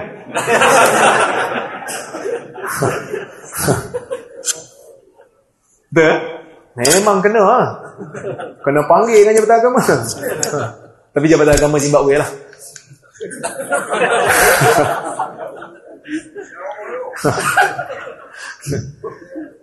Sedangkan itu yang dibuat oleh Nabi pada salah satu daripada salatnya dalam hadis Nabi disebut begitu. Ada waktu Nabi wirid panjang. Ada waktu Nabi wirid pendek. Ada waktu Nabi terus bangun dan tak wirid. Menunjukkan dalam bab ni ada keluasan. Tapi kalau tanya saya, nak wirid ke tak nak wirid? Kita ada masa kita wirid lah. Tapi bukan semua orang macam kita. Bukan semua orang anak dah besar-besar macam kita. Ada orang dia datang salat zuhur. Lepas tu dia nak ambil anak dekat sekolah. Lepas dia imam bagi salam, dia terpaksa bangun nak pergi ambil anak dia sekolah. So kita jangan ingat semua orang macam kita. Dia datang salat waktu zuhur tu pun dah seribu rahmat dah.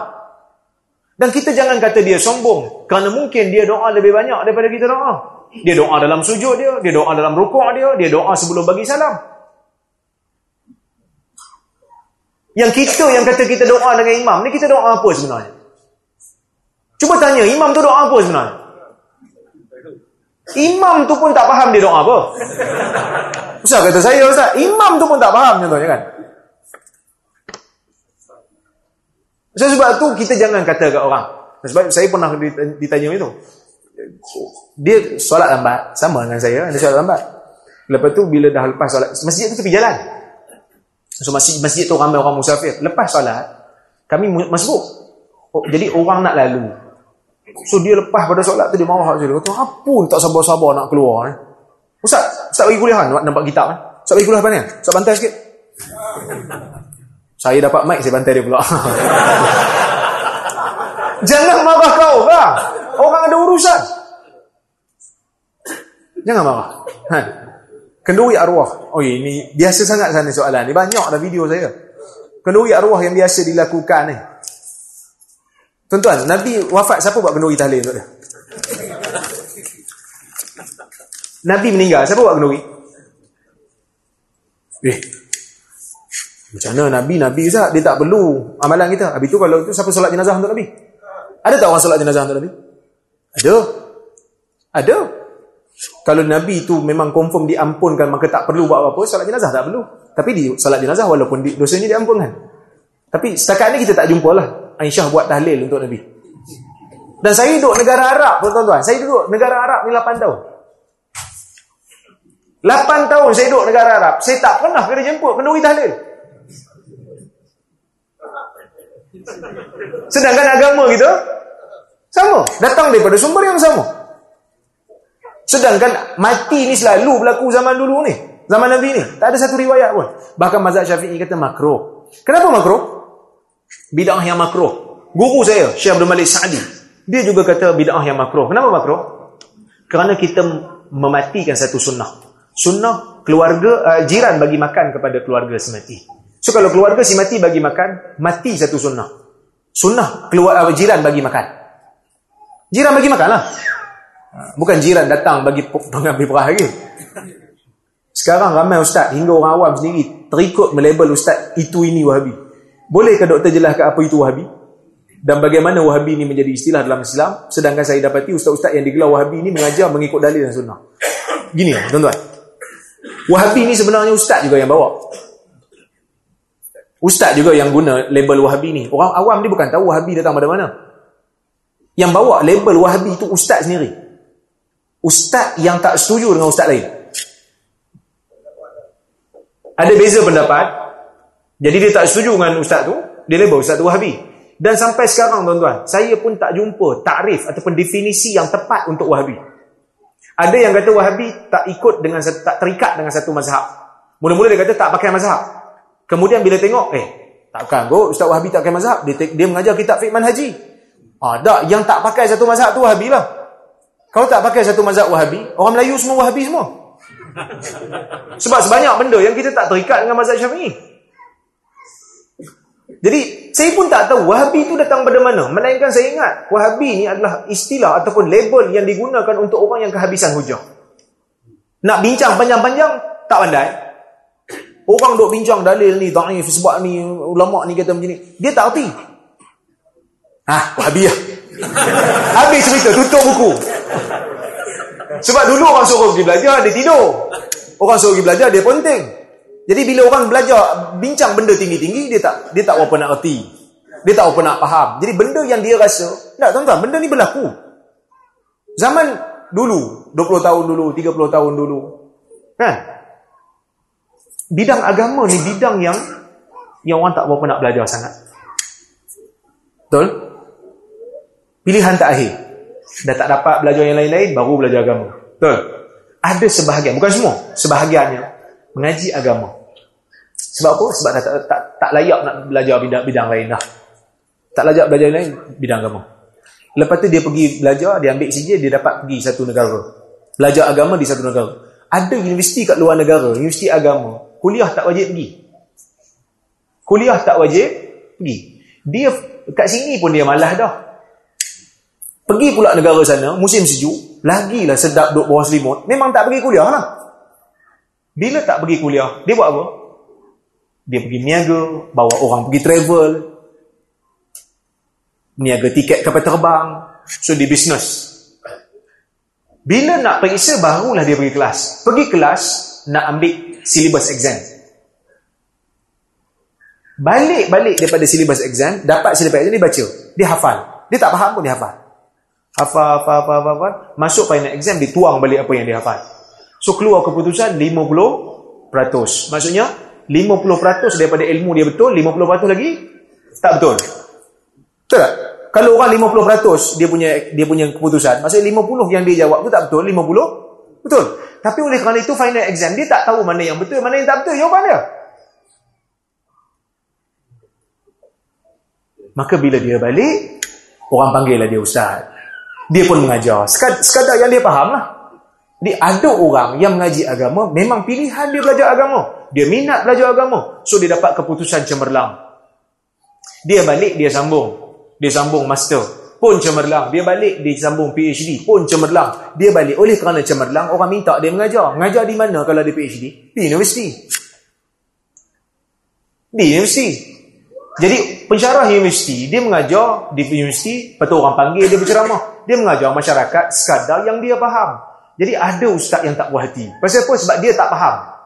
Macam mana pensyarah tu boleh faham? Ada kuasa sikit kat dia, jawatan sikit kat dia, dia halang. Tak boleh biar ni. Ah, tu je. Tu je. Pertarungan mencari pengaruh. Tuan-tuan. Jadi sebab tu kita doa lah mudah-mudahan benda ni. Tonton jangan duk ikut lah label-label orang ni. Ha? Zalim kat orang. Kita tak bagi dia mengajar. Sedangkan dia ada ilmu. Apa kita nak alang dia? Kalau betul dia tak betul di mana-mana, tolong panggil dia. Awak ada kuasa, awak panggil lah dia bagi pejabat. Okey, saya dengar dah ceramah ustaz, ni tak betul, ni tak betul. Kalau orang tu rasa macam dia salah faham, dia boleh hurai, dia boleh huraikan. Jangan sekat sebelum sebelum dipanggil untuk membela diri. Kita berada dalam negara Islam. Mana boleh label orang, halang orang, sekat orang tanpa diminta untuk bela diri? Kan tak tak adil tu.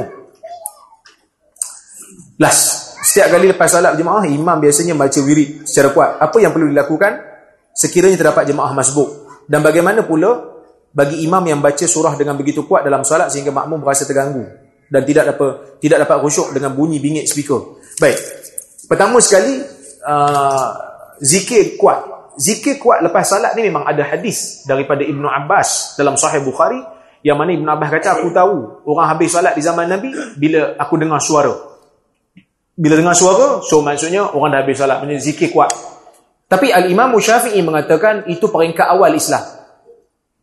Kerana Nabi nak ajar orang cara zikir.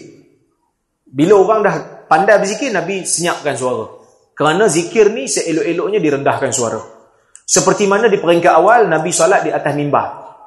Kemudian daripada tu, Nabi salat di bawah mimbar. Kerana di atas mimbar tu, Nabi salat nak tunjuk orang cara gerakkan salat. Jadi orang dapat tengok Nabi sebab tinggi. Tapi bila semua dah pandai salat, Nabi salat di bawah mimbar lah. Baik. Tapi kalau ada satu imam dia nak salat dengan suara yang kuat, kita kata ia tidak afdal. Afdalnya zikir dengan suara yang slow. Kecuali kalau dia berada di kawasan orang baru masuk Islam macam dia jadi mubaligh Islam di perkampungan orang asli. Orang asli tak reti lagi nak berzikir, so dia boleh zikir kuat. Bukan zikir kuat mengganggu orang masbuk. Sekadar dengar orang. Sekadar orang dengar bacaan kita. Berbutir lah maksudnya, bukan mengganggu. Kalau mengganggu tu dikira haram kerana uh, mengganggu orang beribadat. Ha? Baik. Cumanya kita kena hati-hati. Bila orang zikir dengan kuat itu bukan termasuk dalam bab bid'ah, tetapi masuk dalam bab afdal dan tak afdal. So kita nak tegur tu jangan kita tegur. Ini bid'ah ni. No, no, no. No. Bukan semua benda tu bid'ah, tak. Kita kata yang ni tak afdal. Kerana zikir ni seeloknya direndahkan suara. Itu itu yang dipegang oleh al-Imam Syafi'i. Kalau imam baca surah kuat sangat. Memanglah imam kena baca kuat kan sebab dia kena sampaikan bacaan daripada orang yang belakang. Kalau dia pegang mazhab Maliki dan Hambali yang kata tak wajib bacaan Fatihah, orang yang salat di belakang imam, terutama salat jahar, salat yang bacaan dia kuat, maka dia tak perlu baca Fatihah lah. Tapi saya pegang kena baca Fatihah, saya perlu pegang dengan mazhab Syafi'i dalam masalah ni kerana dalilnya sahih juga pendapat al-Imam al-Bukhari, kita bacalah. Cuma yang kita rasa terganggu ni bila kita duk kita tak apa khusyuk dengan bacaan kita. Kita khusyuk dengan bacaan kita, lepas tu habis bacaan kita, kita dengar bacaan imam. InsyaAllah. Sebenarnya kita tak fokus dengan bacaan kita. Sebab tu kita terganggu. Kita fokus dengan bacaan kita. Kemudian baru kita dengar bacaan imam. Tapi kalau dia nak ikut mazhab Hanbali dan Maliki dalam masalah tu pun okey. Kerana ini masalah khilafiyah yang kita tidak boleh bantah-membantah. Cuma kalau ikut penilaian saya, saya ambil mazhab syafi'i dalam masalah ni. Walaupun dulu saya berpandangan dengan pandangan Hanbali dan Maliki. Cuma bila semak-semak balik, nampak macam kuat kot belah syafi'i, saya pegang mazhab syafi'i. Wallahu ta'ala ala. Okay, terima kasih banyak.